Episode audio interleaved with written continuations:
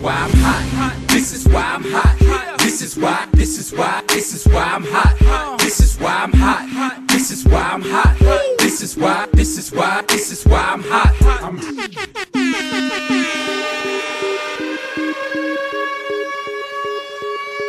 Фолс! Вот так? Да, отлично просто. Отличное начало. Можешь его оставить, в принципе. Окей, до- добрый, добрый день, уважаемые слушатели West Coast of Cast, и с вами его постоянные участники и также ведущие Саша, Лил Ноник и Илюха. Еще раз можно. Фолс! М, Ну, наверное, можно, да. Всем привет, друзья. Да. Ну, рассказывай, как, какое у тебя настроение. Я, я предлагаю начать с пати, обсуждения пати, которое прошло у нас э, в Не, подожди, соцсетях. ты спросил про настроение, мне кажется, проще спросить настроение. Наверное, как это описать? Ну, м, на самом деле, вот я уже даже под этом подумываю, что, честно, после пати нужно, знаешь, хотя бы парочку дней отлежать, потому что очень тяжело, ну, для, для москвичей это точно, ну, как бы для людей, которые смотрят в России, потому что это было по-настоящему тяжело, то есть полдня поспать, потом хоть я и поспал целый день сразу как бы да, на работу выходить кому-то что-то еще там, это довольно тяжело, поэтому нужно отсыпаться, как я понял, как ты сделал. Не знаю, помогло ли тебе это или нет. Вот. Ну, считаю, что так. Настроение, ну, конечно, в игры Patriots я был бы куда более доволен. А, Конечно, когда мы пошли кушать э, с утра в компании Влада Валера, Брейва, конечно, такое, знаешь, молчание за столом было, как, знаешь, в фильмах.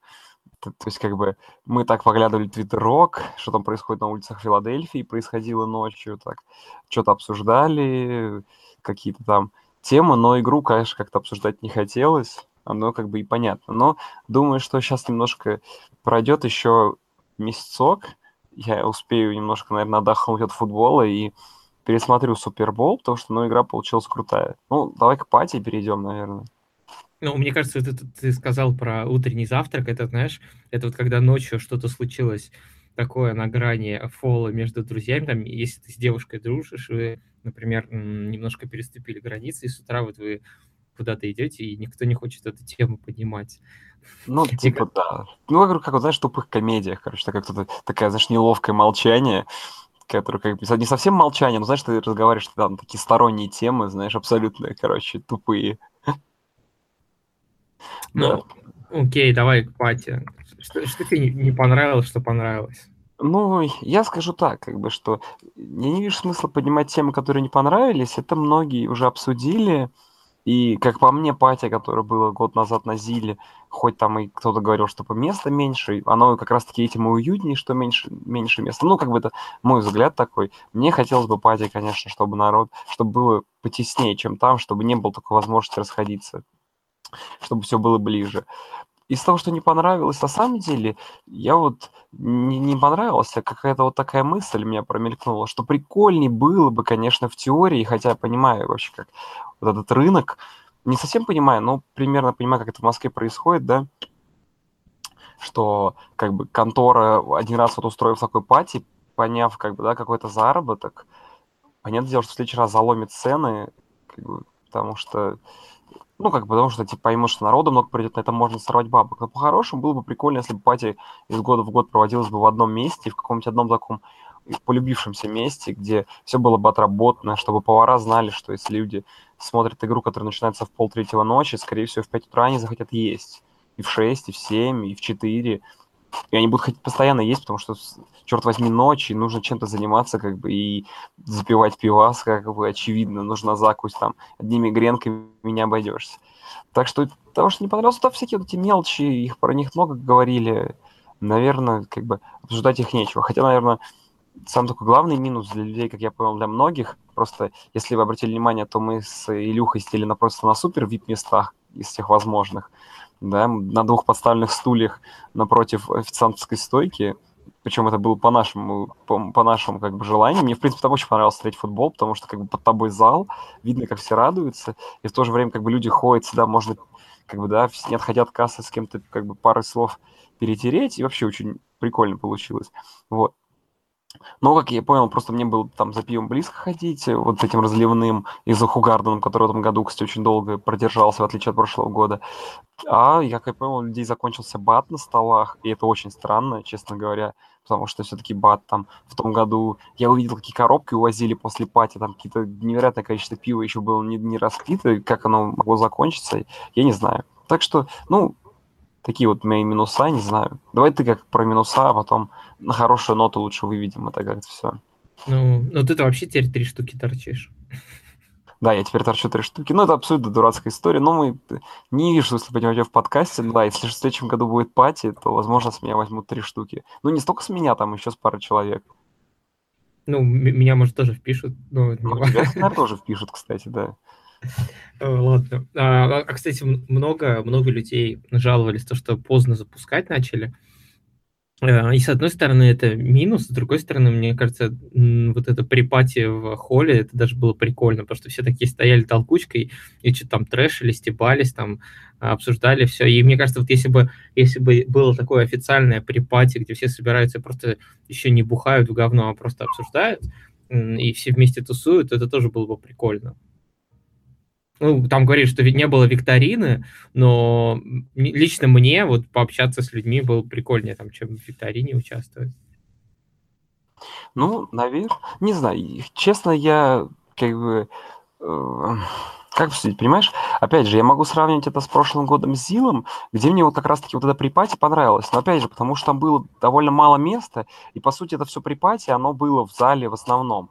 Но, с другой стороны, это было немножко более уютно, потому что, попав тогда в, там уже в зал в прошлом году, да, ты мог и как бы и пивка взять себе, и покушать уже что-то, да, то есть тебе не приходилось, конечно, откровенно говоря, морозиться в холле, то есть если бы какой-нибудь был бы супер, знаешь, такой ход умный, типа вот вынесли бы пиво, бат, да, в этот в холл, мне кажется, как бы люди вообще никуда не торопились бы оттуда, а так как бы люди торопились наверх, там, за пивком, за едой, понятное дело, то есть, ну, продумай чуть лучше, да, эту схему, вынести там пару коробок этого бада, не пару, ну да, и, и запускали медленно, на, начали просто запускать медленно, но пораньше, я думаю, все равно бы люди в, в холле собирались бы, потрендели, потрещали бы, тоже было бы прикольно.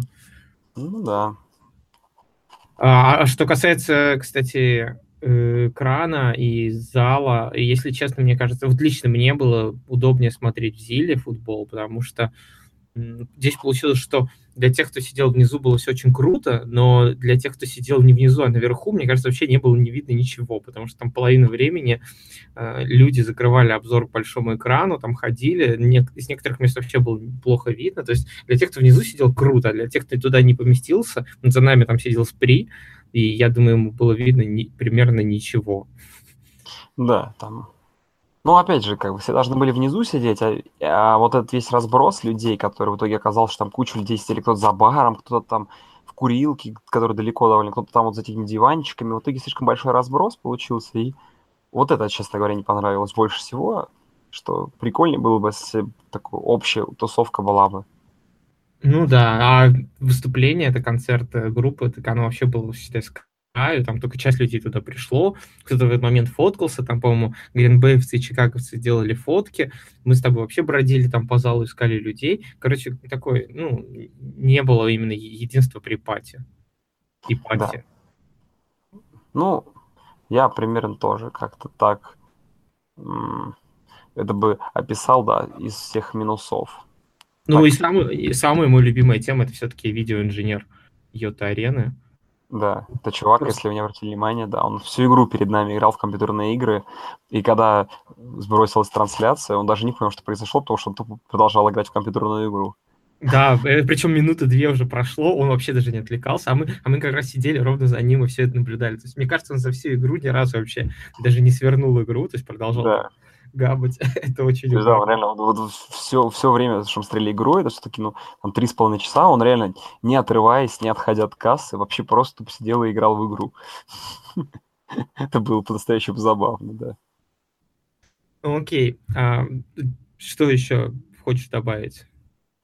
Да я не знаю, что-то у нас так много плохого, как будто бы плохая пати получилась. Не-не, пати отлично было, потому что круто, можно было увидеть э, всех людей, с которыми ты верещал и общался на форумах. На самом деле, мне кажется, в этом году немножко общение, оно более необычное получилось, потому что обычно мы с людьми общаемся на форуме, и потом ты как бы вот это форумное общение переносишь в реальную жизнь. А в этом году у нас лютое распространение получилось еще Telegram, да, и поэтому вот в Телеграме было очень много всяких холиваров между разными людьми, и получилось, что вот этих интерконнекшенов, которые потом на пати реализовались в жизни, их, мне кажется, возможно, было больше. То есть там много людей, которые приходили, такие, ах, вот ты там, сукин сын, я тебя увидел.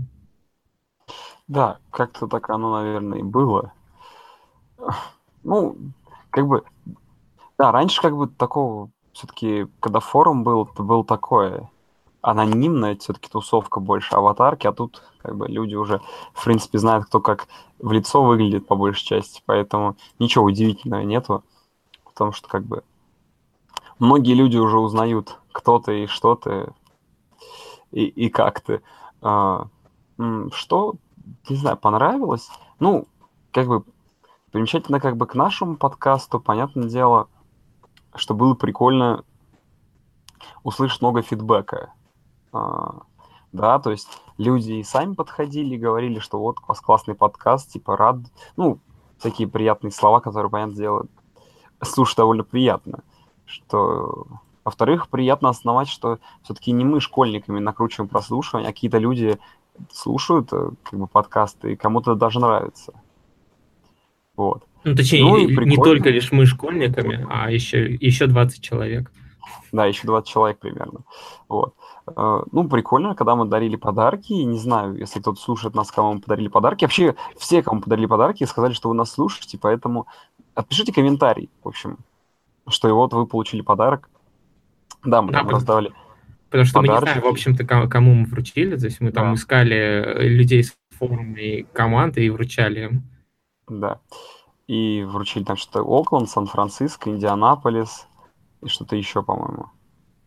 Ну, еще, да, Индианаполис мы вручили это Си, как понятно, потому что мы не смогли найти ни одного другого болельщика Индианаполиса, который не превратился бы в болельщика Денвера. Да. А, ну, еще... Еще, э, ну, прикольно то, что было это отдельно еще зал караоке для династии, но как бы мало о нем кто знал, и не все даже участники, по-моему, династии до него дошли, потому что даже, по-моему, пока ей Несси не сказал, что ее ждет Макс, она как бы так и до туда не, не дошла. А так в целом прикольно. Э, еще очень забавно было наблюдать за тем, как все болельщики других команд объединились в едином угаре и порыве.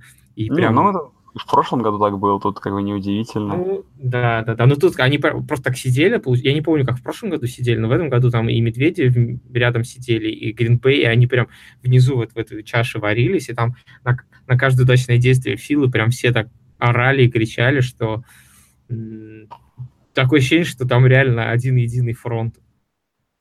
Да. Ну, в том году, после перехвата Брэди, когда счет, я уже там не помню, каким стал, тоже ужасно громко было. А, ну, подутихли болельщики в том году к, к сирене, к финальному, да, розыгрышу, но в этом году так не получилось. А, из того, что, так, что еще понравилось, ну, не знаю, понравилось, что в целом это заведение, конечно, выглядит куда более как бы приспособлено для таких, для таких мероприятий крупных, да, то есть там есть куда как бы и народ раз эти слева было бы много, и реально очень круто все организовано, что куча экранов везде, что отдельно свой бар, отдельно там, как, тому там курилка, кому-то там диванчики, если вы хотите, кому-то там всякие эти караоке, вип-залы, это по-настоящему круто, то, что понравилось. Как, еще какие такие моменты, которые прям вот на ум приходят, а, это, наверное, что вот в случае... Вот мне понравилась эта рассадка, вот эта как бы, которая была вот в основном зале, где-то под углом было. Очень круто все это смотрелось со стороны, потому что реально там, да, люди вскакивали так. Но опять же, если бы это тут, вот это вот как бы площадка была больше, да, или бы только весь зал стоял из этой площадки, как в кинотеатре, это было бы вообще просто супер круто. Но понятное дело, что как бы все так просто не сделать. Ну и понравилось, конечно, что с огромным количеством людей удалось поболтать. Да, жалко, что кого-то там целыми годами не видишь, э, год точнее не видишь, да, и видишь только раз в пати, не хватает времени, чтобы поговорить. Поэтому я тоже немножко серчаю на это, то, что в коридоре не успел, э, в холле, например, даже с ней поболтать. Так, блин, было очень круто. Реально, народу все больше и больше становится общего, да, которого я знаю, которые меня знают, с которым там можно потусить, пообщаться. И хочется, конечно, надеяться, что из года в год это все комьюнити будет только расти, и количество людей какое-то, да, уже будет запредельно. Это вот прям супер классно было бы, если так было. Я, кстати, вот прямо сейчас у меня идея появилась, э, потому что мы, когда проводили корпоратив на работе, у нас там было очень много народу, целый стадион снимали, но для того, чтобы найти человека, у всех стояло специальное приложение, стороннее, это оно не самописное было, где каждый при заходе на мероприятие чекинился, и потом ты мог, например, видеть всех в списке список всех гостей, кто пришел, мог найти человека, ему написать и, показать, и тебе показывало, где он. Мне кажется, вот такую штуку круто было бы на самом деле запилить там в следующем году. Надо подкинуть идею печатнику, чтобы ты мог... Но... Просто... Много людей спрашивали, там, у меня ты не видел этого там, человека, я этого не видел, и там... Вообще-то э, у тебя спрашивали, а где Илюха, по-моему. Или у меня я... спросили, когда, когда мы стали вдвоем, меня спросили, а где Илюха? А, нет, ты ушел, ты ушел, ты ушел такой. Говорит, вот, все, я вспомнил, мы стоим на первом этаже в этом холле, и что-то мы с тобой болтаем, к нам подошел какой-то чувак такой, да, спасибо там за подкаст, такое. Я такой, да-да-да, ты что-то там стоял, в пакете, что ли, рылся, типа такой, вроде ни при чем, странно одетый в, в миллион команд, короче, трибутику разную. Вот, ты уходишь, и он такой, типа, а где Илюха-то? Я такой, вот он только что же был. Он такой, а, да? Такой типа. Ну, окей. Ну, просто надо всегда теперь ходить в худи Филы, в шапке кольца и в очках Сан-Франциско. Да, да, да, именно. Ой. Ну, что, давай к самой игре переходить, наверное. Не хочется это обсуждать. Uh, не, ну, давай как-то, ладно, попробуем все-таки обсудить с точки зрения таких здравых мыслей. Во-первых, давай так, я разобью, что мне понравилось как бы у каждой команды. Давай по очереди. Что понравилось у Филы? У Филадельфии, да, как у победителя все-таки. Что мне понравилось в Филадельфии, это то, что я, наверное, говорил перед пати всем, и я во время пати там вообще всем кричал, что я очень боялся, что Филадельфия пытается сыграть низовую игру, засушить игру, там, через вынос, да, убивать время, и скатится к результативности. Но вместо этого, как я и хотел, и как я думал, что их ключом к победе будет, это вот продолжение игры да, с Миннесотой, с огромным количеством глубоких передач, таких средних передач, то есть очень много бросал фолз, э, э, то есть, да, такое быстрое нападение, то есть то, от чего была просто уничтожена Миннесота, и у них это получилось, да. М-м. Из того, что не понравилось у Миннесоты, ну уж по, по факту после игры, это, конечно, я рад за парня, конечно, Фолза, потому что такая, у, да, вот... У Филадельфии, ты сейчас сказал, у Миннесоты. О, у Миннесоты, да, у Филадельфии. Понятно, за Фолса я рад, потому что такая история крутая. Блин, ну, это точно, знаешь, история для кино. Про это точно когда снимут кино. И прикольно, как бы осознавая сейчас уже за одним числом, э, круто, что мы в этом поучаствовали. И еще рад, конечно, был за Блаунта, забавный, конечно, парень, который уже третье свое коль- кольцо получил, но вряд ли когда-нибудь в зале славы НФЛ. Но чувак на свеге, ему нормально с тремя кольцами. А так, Миннесота порадовал нападением своим, вот серьезно. Прям. Филадельфия, Филадельфия. Да, как Миннесота назвать? Филадельфия, да. А, а так, Давай, я... короче, ты, ты скажи, что тебе понравилось в Филадельфии, а сейчас обсудим то, что не понравилось в Филадельфии. Да, давай. Слушай, я хотел тоже отметить, что мне очень понравилась агрессивная игра, агрессивный плейколлинг у Филы, потому что многие да, говорили, что Джекверс против uh, Патриотов именно слили вторую половину за счет плейколлинга. Uh, здесь же Филадельфия играла очень агрессивно, то есть они там шли на 4-1, они играли двухочковые реализации, а, а этот момент и с с э, переигранным трикплеем, который сыграл сначала Нью-Ингланд, а потом Филадельфия. Мне кажется, это вообще настолько, настолько наглый свек был, что ты еще кричал, что все, после этого им хана, но, но парни как бы за слова ответили. То есть агрессивный плей-коллинг, это было очень круто. Э, плюс, что мне понравилось, ну, как мы и говорили, что э, Филадельфия, или не мы, но кто-то говорил, что Филадельфия это будет сложный матчап для обороны патриотов, которые так, в принципе, не очень блистала весь сезон. Именно то, что очень много целей было, причем таких скоростных, это как раз-таки и, и, и Джеффри, и Агалор, и Смит, и Эрц, и, и Климент, и, в общем, так оно и есть. А учитывая, а еще учитывая отсутствие Батлера, о котором мы, наверное, поговорим, это, это как бы сказалось на, на, на итоговом результате, несомненно. И, ну, третье, конечно, да, Фолс красавчик. То есть вот он показал, показал, что он может. То есть и можно его как угодно, да, оценивать там то, что он э, по скиллам, что он кидает мельницы, что он там бегает непонятно как, но просто парень, во-первых, он все-таки не подвел, да, то есть это не, он не, не чокер, он не слился, он продолжал играть, делал вещи, не боялся, и вот заодно это ему просто респект. Непонятно, ну, неизвестно, что у него будет еще в будущем с его контрактом, куда его подпишут, трейданут, но именно вот за то, что как он играл и не боялся, ему за это вообще только респект. То есть в плане психологии, да, и... в плане и психологии к нему, наверное, претензий нет вообще никаких. Ну, да, чувак собрался на самые важные игры сезона, когда там уже всех обзывали их сладкой булочкой и прочим, и в итоге закончилось, чем закончилось, да, андердоги, no, underdogs no more, как сказал, да, э, до вручения наград, по-моему, Гудл.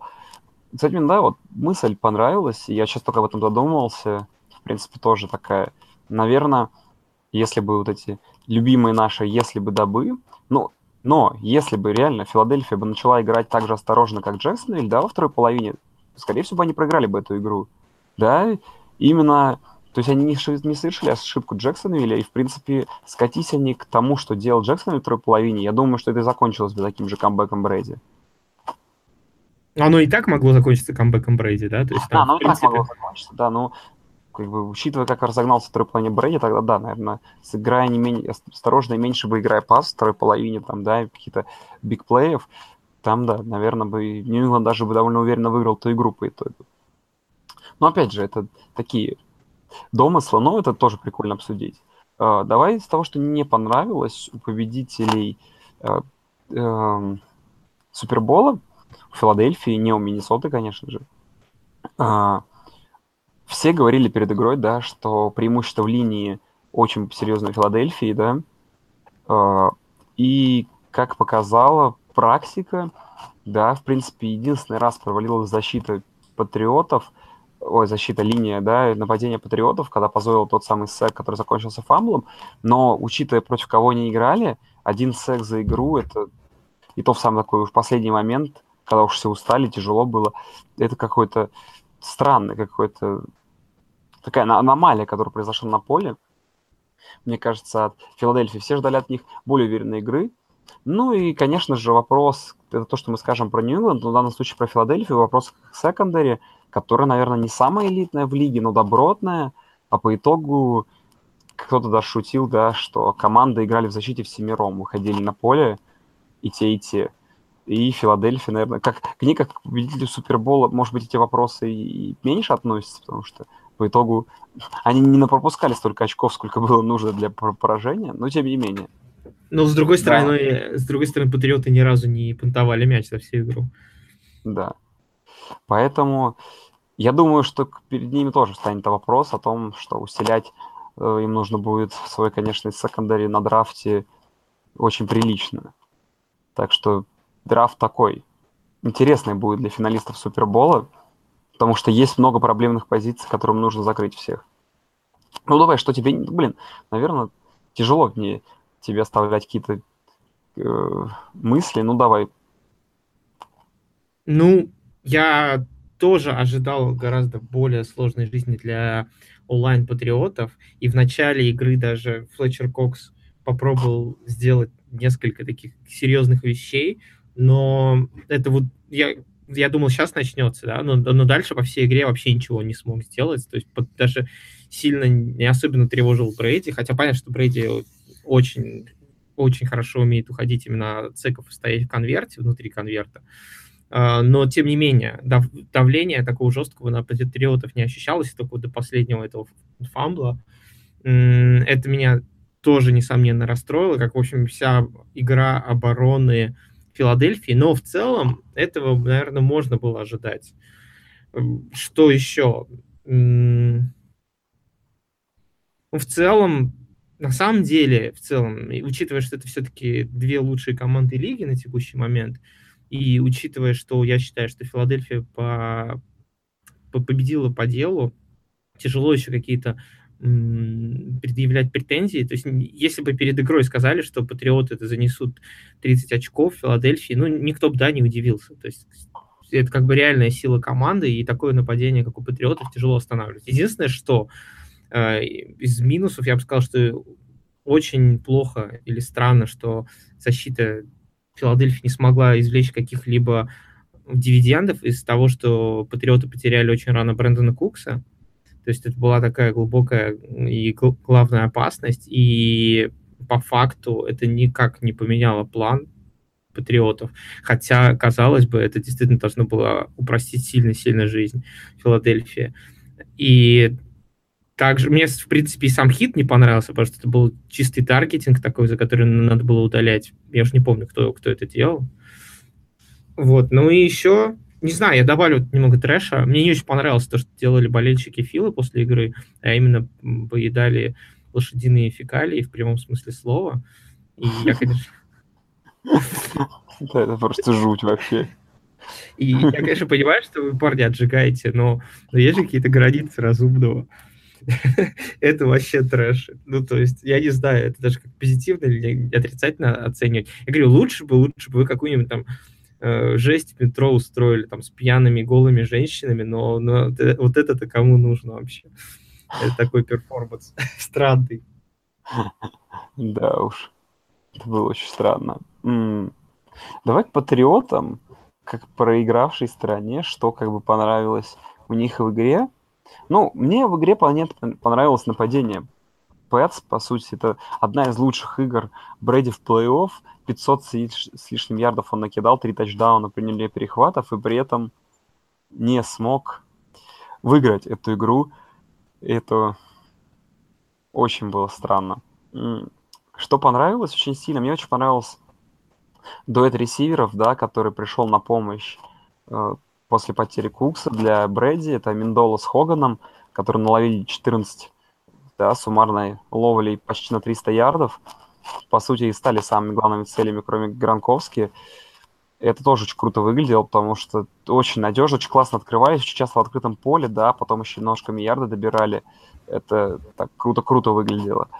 Понравилось э, вообще вот то, как интригу создавали патриоты, да, вот то, что мы привыкли, что когда они проигрывают игры, они всегда подбираются, подбираются, подбираются, подбираются, в итоге выигрывают. И вот эта интрига, которая создавалась всю игру, наверное, да, она в том числе и сделала этот матч надолго незабываемым. Потому что, блин, как это выглядело, не знаю, реально, как бы вот воспоминания об игре только самые позитивные с точки зрения, как она проходила, потому что это реально вот не хотел отрываться ни на секунду от игры.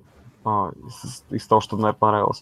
Но что-то выделить еще больше. Ну, наверное, линию нападения выделить, да, что мы дали негативного для Филы. Тут как линия нападения держала, и это было круто.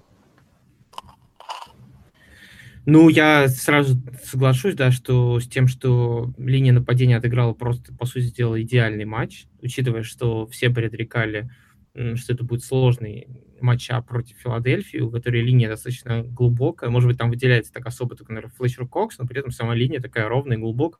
То есть они могут продолжать давить в течение всего матча. Может быть, это как бы и сказалось, но, по сути дела, проиграли только один play и предъявлять какие-то претензии линии вообще бессмысленно, потому что в целом это был отличный матч. А, из плюсов, э, плюсов, несомненно, game plan в целом отработал на все 100%. Ну, если команда не пробивает ни одного панта за игру, то это говорит о том, что вообще какие могут быть претензии к нападению. Немножко не добрали там до очков, то есть там были какие-то вопросы по плейколлингу в первой половине, когда, например, там на 4-1 не пошли, а потом на, по-моему, 4-5 пошли. И к этому можно какие-то вопросы предъявлять. Плюс там в конце, в конце первой половины не взяли тайм-аут, в итоге осталось мало времени, и когда они в теории могли... Ну, это вопрос уже такой тоже к плейколлингу, наверное, даже к Биллу Беличику когда могли взять тайм-аут, осталось бы чуть больше на часах, и могли бы еще там забить филд-гол или, или чуть-чуть сократить разрыв. Ну, то есть в первой половине, наверное, немножко не добрали очков, могли набрать больше, но по итогу ну, 33 очка, ни одного панта за всю игру. Ну и, конечно же, Том Брэди, я не знаю, человек, наверное, вот в 40 лет выдал лучший свой э, Супербол из, из всех восьми, которых он отыграл. Наверное, это был лучший Супербол. Во-первых, это первый раз в его карьере, когда э, он сыграл в подсизоне три игры, и все три игры у него пассовый рейтинг больше 100. И в, в этой игре у него там пассовый рейтинг был 115, 505 ярдов, 3 тачдауна. И реально, вот мне кажется, я слышал такое мнение, что если кто-то там, как Спри, считает, что именно игроки делают коучей э, кру- круче, то вот, вот эта вот игра как раз-таки показала, что Том Брэди в этой игре был важнее, наверное, чем Билл Беличек, потому что если бы в этой игре не было Тома Брэди, то, я думаю, э, игра бы закончилась гораздо раньше и вообще в одну калитку. И вот тот, и, и тот факт, что в команде Патриотов, в принципе, есть Том Брэди, наверное, оставлял всем болельщикам уверенность, что вот сейчас, вот сейчас сделают вещи. Потому что, мне кажется, вот когда выходили на драйв, и осталось там 2 минуты, сколько там, 20 секунд, по-моему, и когда произошел потом э, sack и fumble, вот мне кажется, в зале, ну, 99% было уверено, что сейчас будет тачдаун. Вот если бы, наверное, этого фамбла не произошло, то я думаю, он бы случился. То есть была настолько у всех уверенность, что вот именно сейчас это будет. И в плане величия Брэди, я думаю, эта игра не то, что его не убавила, она, может быть, добавила только ему вестов потому что отыграть на таком уровне это очень круто. Просто вообще забить на вынос и тащить всю игру на себе, у тебя вылетает твой главный рез, и ты продолжаешь играть. То есть и тут уже говорят, что типа непонятно, как сколько он еще играет, отыграет, но человек в 40 лет выдает просто лучший свой супербол. Если посмотреть, мне кажется, ни в одном суперболе он не, не играл лучше, в принципе. Да, и перед матчем было куча сообщений о том, что там больше Том Брэди и Билл Бельчик вместе играть не будут, но у Филадельфии на этот счет были другие планы, и они заставили старика еще, видимо, на год остаться. И все-таки напоследок выиграть, выиграть свою гайку и, и уйти на покой уже победителем, раз в этом году не вышло. Поэтому сами виноваты. Как бы, да, сами, сами болели против Брэди, вот сами терпите его еще год. Так так оно и будет. Ну, потому что не понравилось, тут, наверное, все понятно. Ну, полное отсутствие секондари, вообще просто решето. Я не знаю, эти невероятные какие-то мисс-матчи, которые происходили, просто какой-то безумный теклинг на уровне фильмов каких-то вот, типа очень страшного нет. Даже вот тупых комедия с мистером Бином где три человека просто делают захват, как будто об скользкого человека падают там. Это, на самом деле, выглядело бы как комедия, если не, не понимать, что чуваки там получают миллионы долларов за то, чтобы просто другого чувака нужно руками схватить и повалить на землю. А у них это не получалось из раза в раз. А, в принципе, не понравилось, что в целом защита вообще не могла собраться. И, наверное, тот единственный раз, когда они собрались, это помнишь, да, когда смогли удержать Филадельфию до филдгола, четвертой четверти, после чего, да, Патриоты вышли вперед благодаря тому, что все-таки там только филдголом дело ограничивалось. Но это реально, это вот был единственный раз, мне кажется, за игру, когда по-настоящему... Игроки... Там еще один, момент, еще один момент. После фамбла они смогли сделать три аут, но это уже как бы так было, мертвым да. припарка. Да, ну это было всем давно. Ну и, конечно, Гостковский.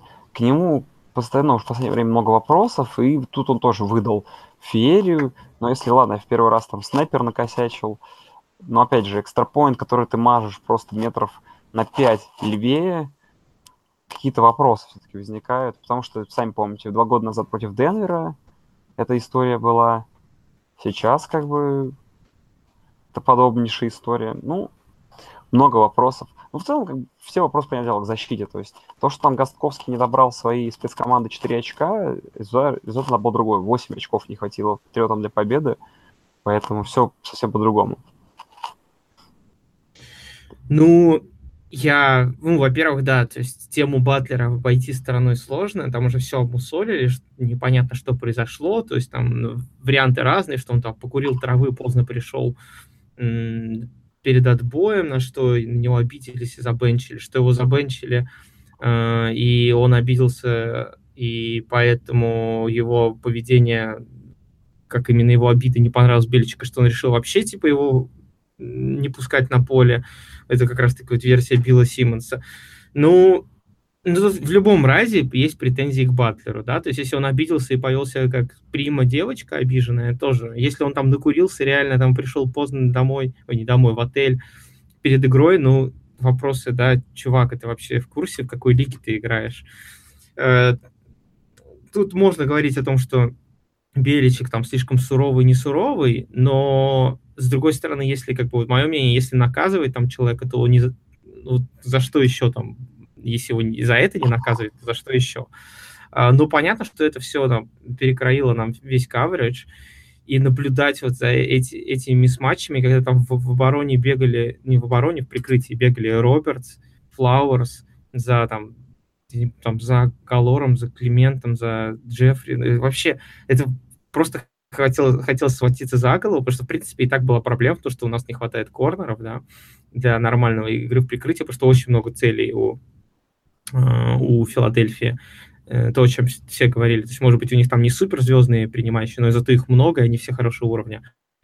И, и я, мне вот запомнился один момент. По-моему, еще в первой половине, по-моему, по-моему прорвался за линию и бежал за Фолзом, и Фолз, пятясь в сторону, назад, боком, убегал от Ванноя, и тот не мог его догнать.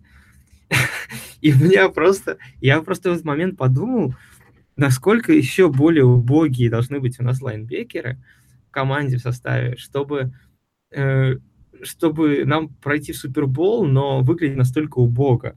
Потому что вот я просто не представляю эту ситуацию, когда м, лайнбекер бежит вперед, то есть на всей скорости, и, и квотербек, причем не самый мобильный, все-таки Ник Фолс, убегает от тебя и просто пятясь назад так в сторону немножечко.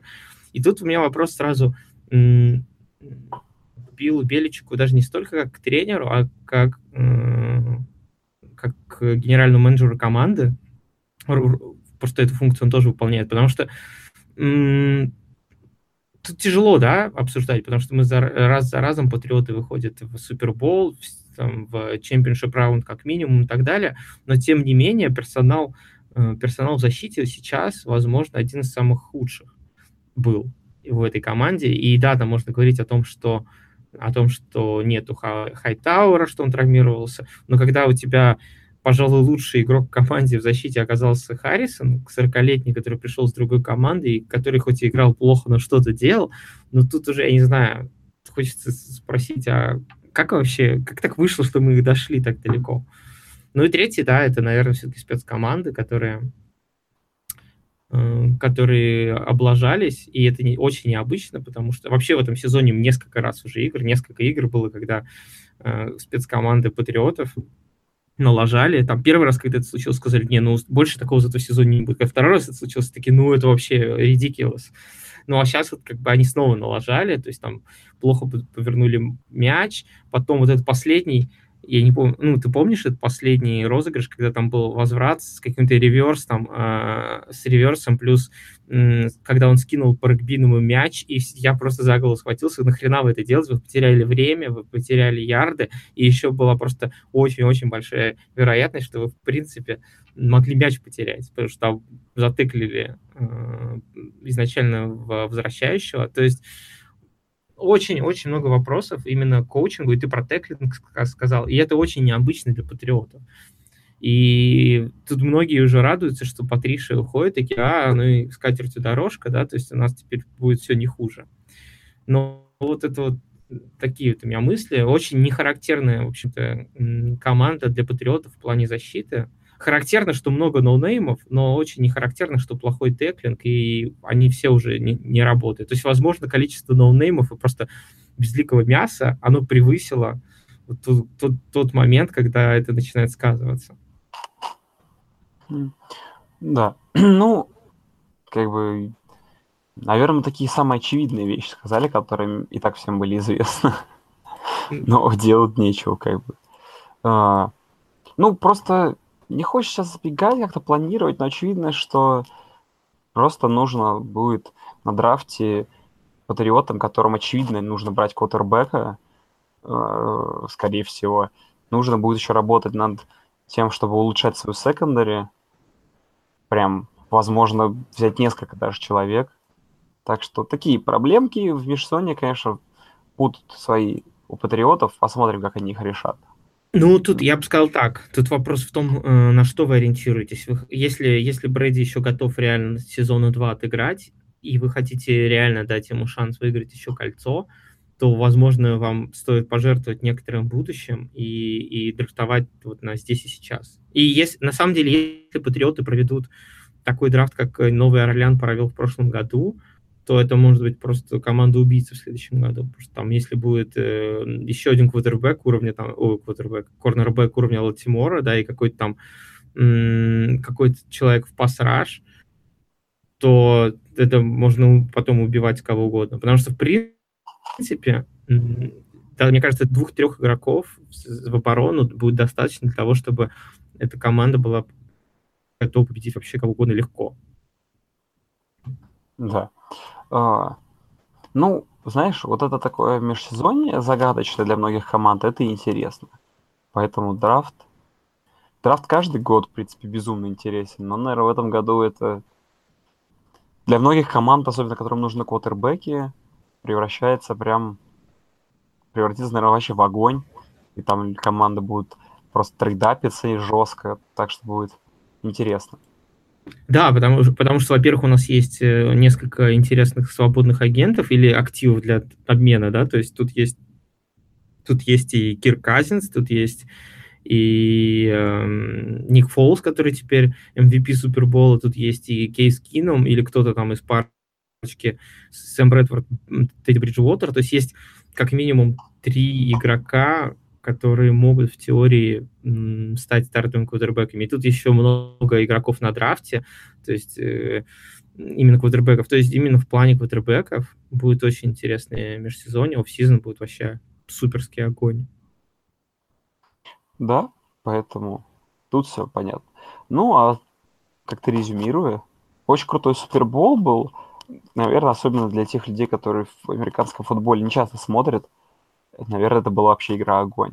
А для болельщиков команд это для них это боль, для других радость, но все равно повод задуматься о том, как же будет дальше. Ну тут вопрос не такой, почему все так хейтят патриотов, учитывая, что патриоты в Супербоуле это почти всегда гарантия крутой, качественной, интересной игры. Потому что вот что последние пять суперболов патриотов, это был каждый раз какой-то триллер с развязкой в конце, да, с интересной игрой. Последние суперболы без патриотов. Это просто два, две отвратительных игры. Это Сиэтл Денвер, просто жесть какая-то невозможная. А Денвер против этого, против Каролина, да. это вообще отвратительная игра была на самом деле. То есть там-то хоть вынос тела было, хоть там телевизор, этот выключили свет на стадионе, там все, знаешь, хотя бы стало понятно, и можно было не запариваться. Тут вроде игра играла в напряжении, держала Денвера и Сетла, ой, Денвера и Каролина, но это было настолько унылое зрелище, настолько ужасное, блин, противное, что вот это не хочется смотреть, честно. Вот два последних, особенно два последних Супербола Патриотов, это просто сказка какая-то. Да, это очень круто. Да, и на самом деле перед этим тоже с Седлом, когда развязка на самом последнем розыгрыше была, это вообще тоже круто. чего, чего, чего еще можно хотеть болельщикам? Ну, понятное дело, что все хотят успехов своих, своих команд. И глядя на команду, которая чуть более успешна, чем другие, всегда возникает там, зависть какая-то. Не... Ну, как бы я понимаю причины для хейта и не осуждаю их. Ну, в общем, мы можем, наверное, да, закончить тему Супербола. И... Или ты хочешь еще что-то добавить? Да нет, давай обсудим буквально так по-быстрому, тоже не будем затягиваться, парочку новостей таких горячих. Да, у нас тут есть э, две новости, которые, э, ну, первая еще, точнее, вторая еще не успела разжечь, пламя в общениях болельщиков, а вот первые уже все обсудили, там уже немножко оскорбляли друг друга о том, что Джош Макдэниелс э, не сдержал свое слово, и то ли уже после подписания, то ли до подписания решил все-таки не идти в Кольц. При этом во время Супербола тоже проскакивал титр, что Макдэниелс не идет, то идет, то не идет. В общем, Макдэниелс Шреддингер у нас был. Э, и что ты думаешь? Прокинул все-таки Джош Макдэниелс команду из Индианаполиса, или, или все нормально, и как бы это просто бизнес? Слушай, я как бы приму такую взвешенную позицию, которую, я считаю, должен принять каждый человек. Во-первых, каждый человек, который вообще вот теме обсуждает, должен понимать, что это бизнес. Это огромный бизнес, где ты как бы можешь заработать денег, можешь рисковать деньгами. То есть, понятное дело, что по меркам современного спорта поступок Макдэниелса, он очень плохой. То есть он очень подмочил себе репутацию, в будущем, если вдруг захочет он сменить какую-то команду на какую-то другую. И, как говорится, осадочек остался, да. А, и опять же, да, в этом случае он сам рисковал своим будущим и своими чисто в теории деньгами. Но с другой стороны, стоит просто понять, почему он оставался, потому что видно, ему дали какой-то дедлайн, когда уйдет Беличек, и он на него согласился, да, взамен на позицию как-то тренера Нью-Ингланда, наверное, это то, чего он хотел, и то, ради чего как бы ты можешь отказаться от, да, от предложений других команд, и, наверное, это его, если не мечта, ну, точно большое желание все-таки. Команда, в которой он да, много чего сделал и много с чего выиграл, с которой. Поэтому он совершил просто не самый хороший поступок полностью на свой страх и риск. Возможно, в случае так, если забежим вперед, он, э, у него, условно говоря, карьера в Патриотс не, за, не заладится, и когда он будет искать работу, вот в тот, в тот момент, вот вы все скажете, что ха-ха, так как в этом, помнишь, мемчик из этого, из, где Барт пальцем показывает, типа, ха-ха, типа, я же говорил, я же говорил, типа, это тебе карма, карма, типа, отомстил тебе. Да, в таком случае, возможно, вы будете правы, но не знаю, поставьте себя на его место, как бы, да, любой человек, вот подумайте, тренируя одну и ту же команду, с которой вы постоянно что-то выигрываете, и которая стала вашим домом, и вам предлагают в теории в ближайшие пару лет ее возглавить, но взамен вам нужно кинуть другую команду, как бы вы поступили? Ну, я бы, наверное, как бы подумав над этим вопросом, скорее всего, я бы остался в Патриотах или какой-нибудь другой программе, да? То есть, ну, очевидно такое. Это полностью мое решение.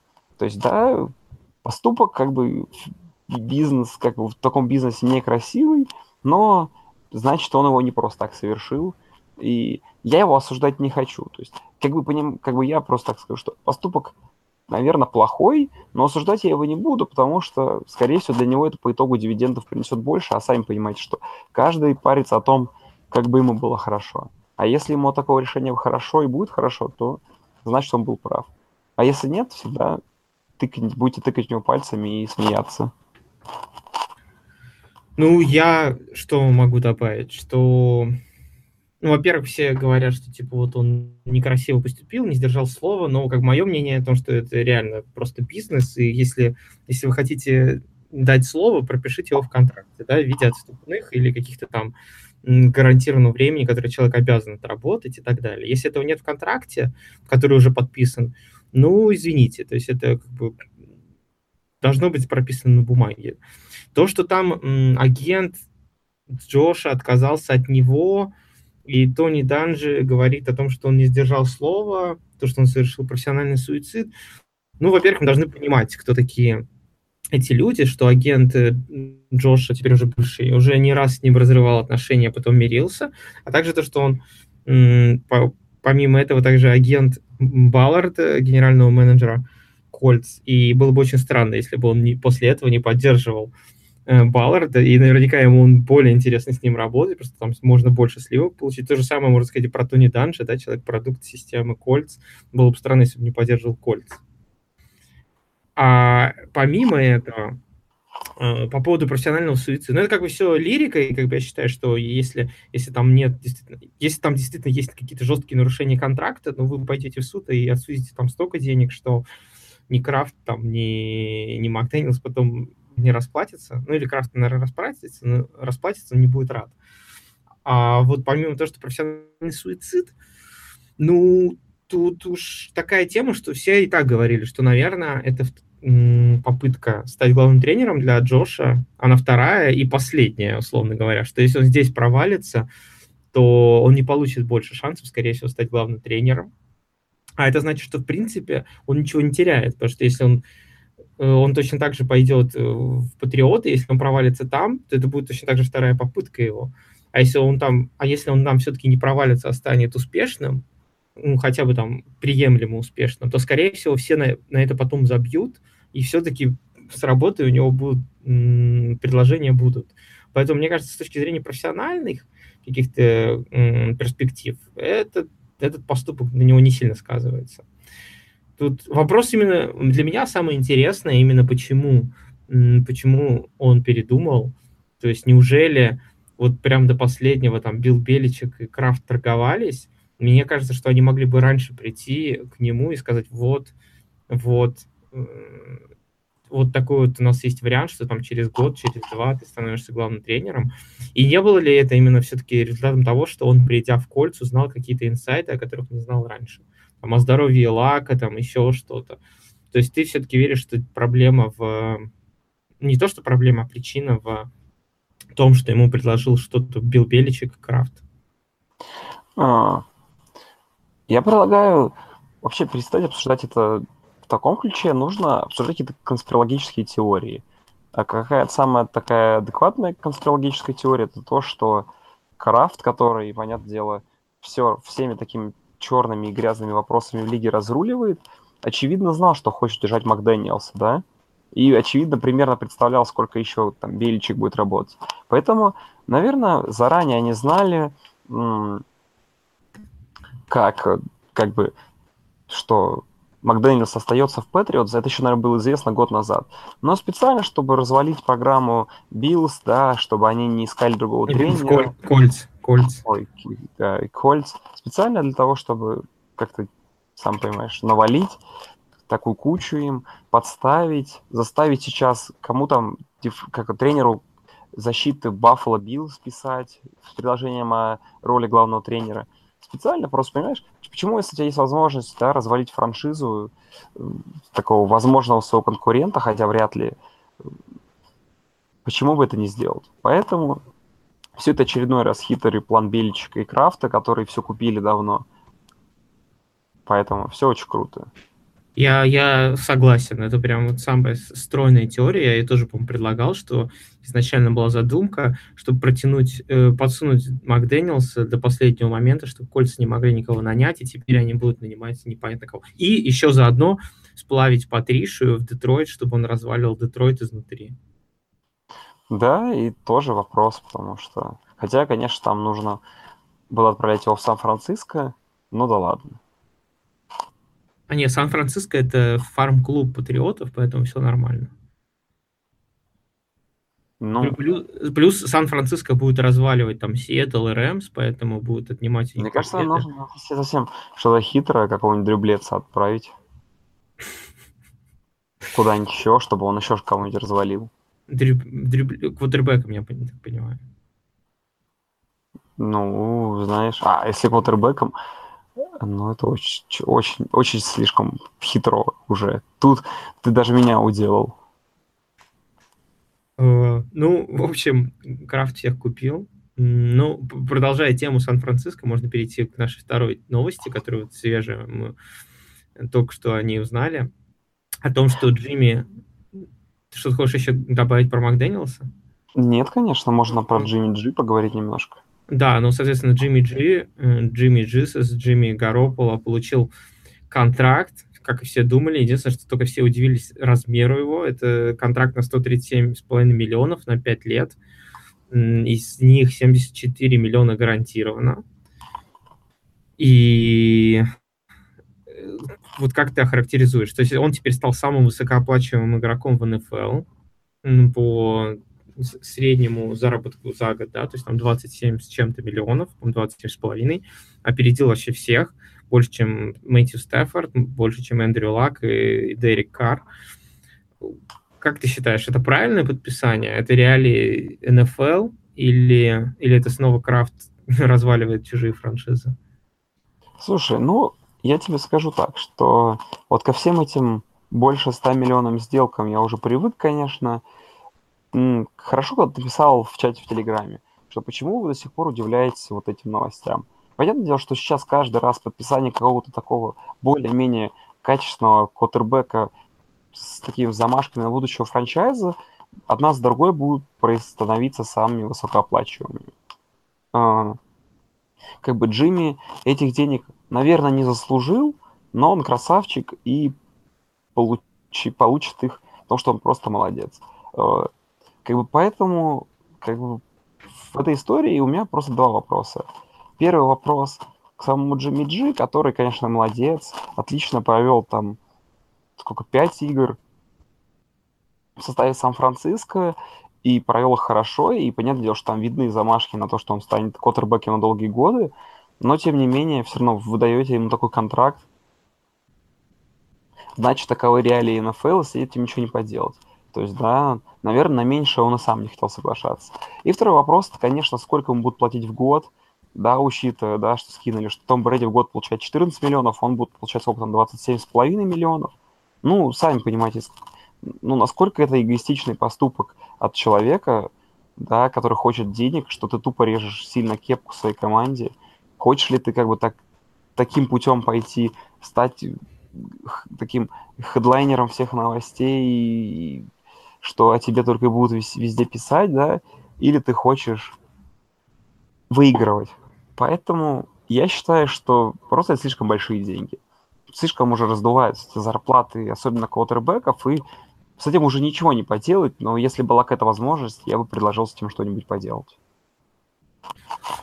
Ну, э, я, кстати, не думаю, что таким-то образом заэффектит э, сильно Сан-Франциско 49ers по той простой причине, что под кепкой, ну, вообще с кепкой проблем нет из платежной ведомости у команды, потому что, во-первых, поднимется в этом году еще, ну, в следующем году поднимется потолок, потому что сейчас 167 миллионов, а ориентируется, что будет от 174 до 178, в зависимости от успехов лиги. То есть он может подняться на 10 миллионов. Э, об этом надо понимать, эти контракты продолжат расти. Это раз. Во-вторых, э, в принципе, с платежкой нет никаких проблем. Там под, под кепкой порядка 64, по миллионов, если я не ошибаюсь. И то есть даже за вычетом вот этих денег на Jimmy G там еще остаются деньги как на, и на подписание свободных агентов, и на там подписание, не знаю, там, и, ну, про драфт игроков я не говорю вообще, про новичков. То есть с этим проблем нет, учитывая, что в команде особых, особо дорогих игроков нет. То есть самый высокооплачиваемый игрок был Пьер Гарсон, которому вообще, в принципе, уже 31 год и который, наверное, там отыграет еще следующий сезон, и там уже непонятно, нужен ли он будет вообще в команде. То есть в этом плане, мне кажется, это небольшая проблема именно для команды, потому что у них много, но, много новых э, игроков, много игроков, которые еще на контрактах новичков. То есть там и Трент Тейлор, и Кендрик Борн, и всякие, кто там еще у нас, и э, этот Китл, то есть и в, в обороне они катнули Навара Боумана, и теперь у них там главный лайнбекер и плеймейкер это Фостер, который тоже новичок. То есть, в принципе, у, у команды в этом плане проблем нет. Если они собираются строить команду через э, набивание ростера дорогими э, фри-эйджентами, что вроде как, исходя из, э, из поведения Дэвида Линча, это не предвидится, то я думаю, это не проблема. И тут надо просто принять, что ну, вот такой вот рынок, современный, современный рынок ватербеков. И сейчас мы еще посмотрим, сколько получит денег э, Казинс, сколько получит денег, возможно, если его там будут переподписывать через год Ник Фолс, ну не подписывать, а трейданут там, или может прямо в этом году дадут ему новый контракт. Сколько, э, сколько денег через год получит Аарон Роджерс, это тоже отличный вопрос.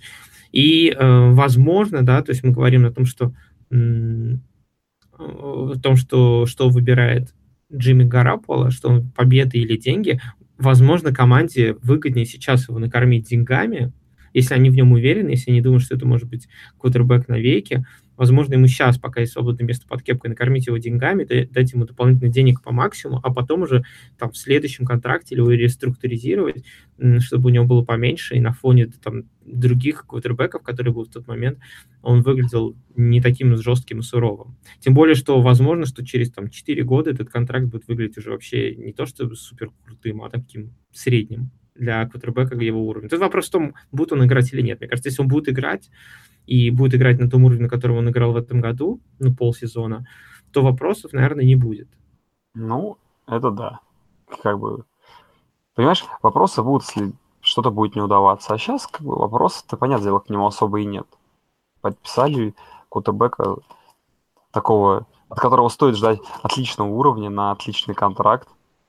Да, и знаешь, хорошо на 5 лет подписать человека, потому что реально 5 лет ты не беспокоишься о том, что через 3 года тебе нужно, ну, не знаю, как ты знаешь, через, 2, через 3 года может настолько вырастет рынок зарплат, да, что там, там контракт на 5 лет там будет уже до 150 миллионов. Поэтому, да, понятно, что потом это будет выглядеть лучше. Просто, ну, в общем, все, наверное, примерно поняли, о чем мы. Да, ну то есть и, игрок, перспективный игрок, э, по сути дела контракт на, для команды на три года, да, там на два, ну, по, по гарантии 74 миллиона. М, перспективный игрок, если он будет играть действительно на том уровне, который от него ожидают, и команда молодая, во-первых, это, мне кажется, не создаст больших проблем, во-вторых, э, для кепки, а во-вторых, это будет ну, нормальная инвестиция. Потому что ну, в этом году он, наверное, смотрелся сильнее, чем Дерек а Дерек получает, по сути дела, те же деньги. Э, и тут единственный вопрос — это его просто durability, то есть его подверженность травмам, потому что многие об этом говорят, что, возможно, Джимми Джи такой хрустальный кутербэк, потому что он уже успел получить там травму, еще играя за Патриотс. Но если мы... Тяжело это оценивать, находясь в команде. Если они в нем уверены, если Кайл Шенахан в нем уверен, если Линч в нем уверен, то, мне кажется, в целом конечно, возможно, можно было меньше заплатить, но если у них какие-то есть договоренности, или там, я не знаю, если они в нем настолько уверены, то почему нет?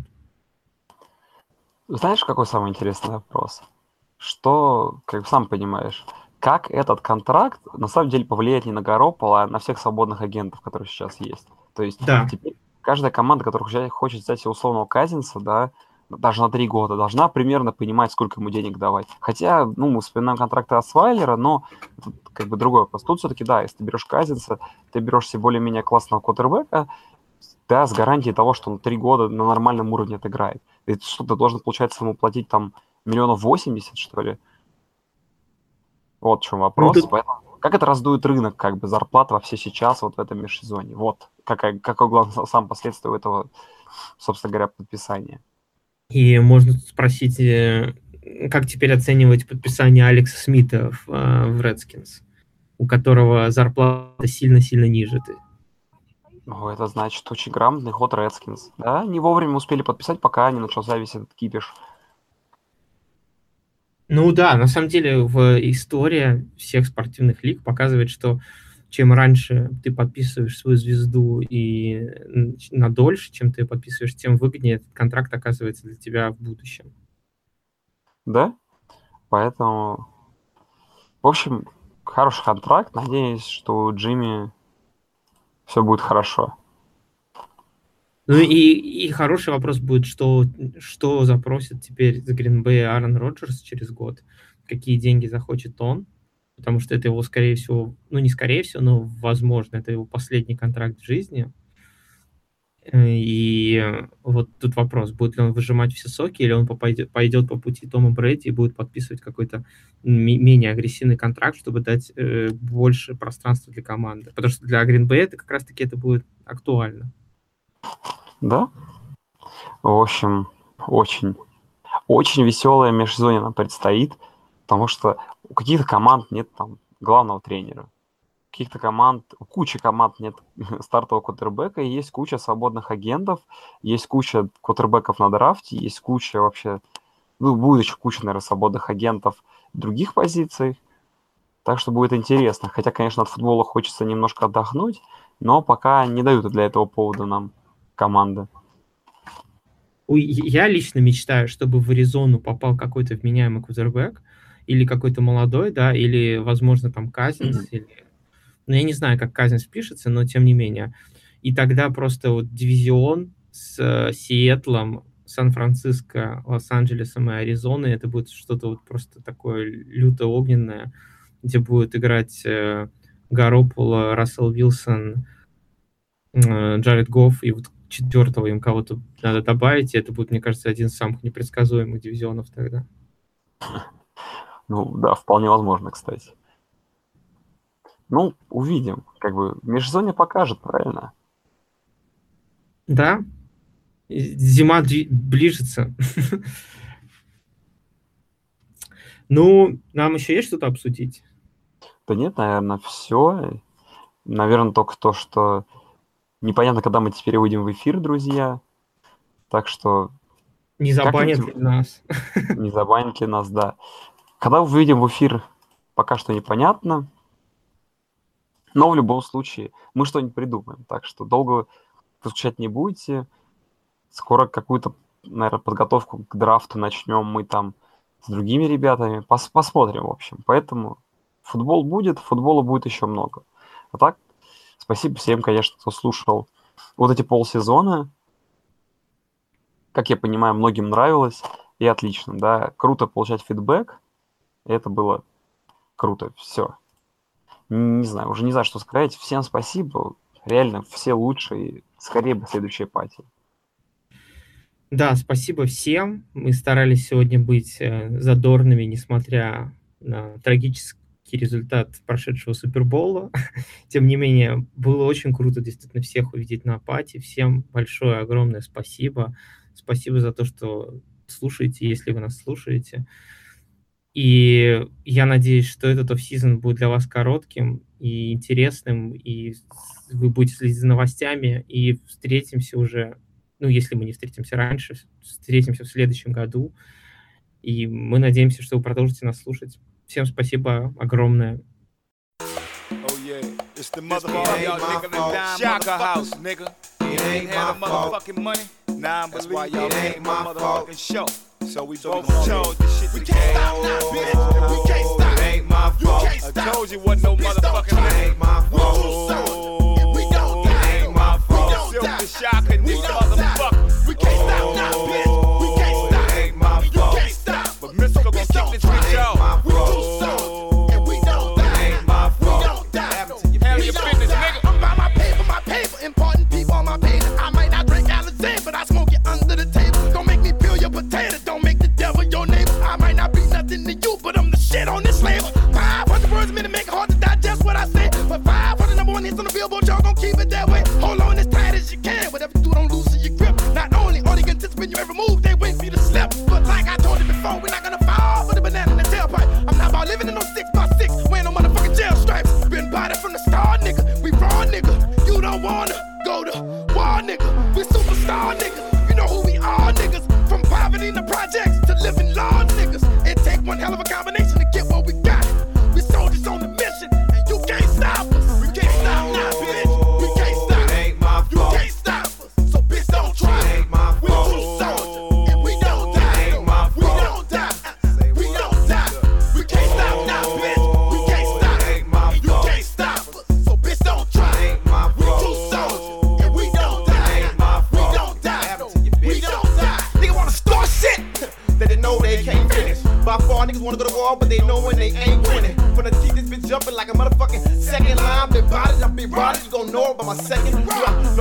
Out my neck, so check the respect the sign. Y'all wanna play, but I guarantee you won't play for the second time. Sometime I'm in camouflage, sometime I'm in all black. Y'all wanna go war with us and that you knowin' that we all strapped. Fuck a cop copy, don't stop till I drop by no means. Look, bitches down like a dope fiend, they act like a pair of OGs. Nigga, what? Pistols we all got, sometimes it's all blocks. Keep one in the chamber for danger, make sure they all clock. We're from a small knot to a tall knot. Nigga, please, I got all these G's from breaking these keys down to all rocks. Blow up the spot till it's all hot. Supply the world together y'all not.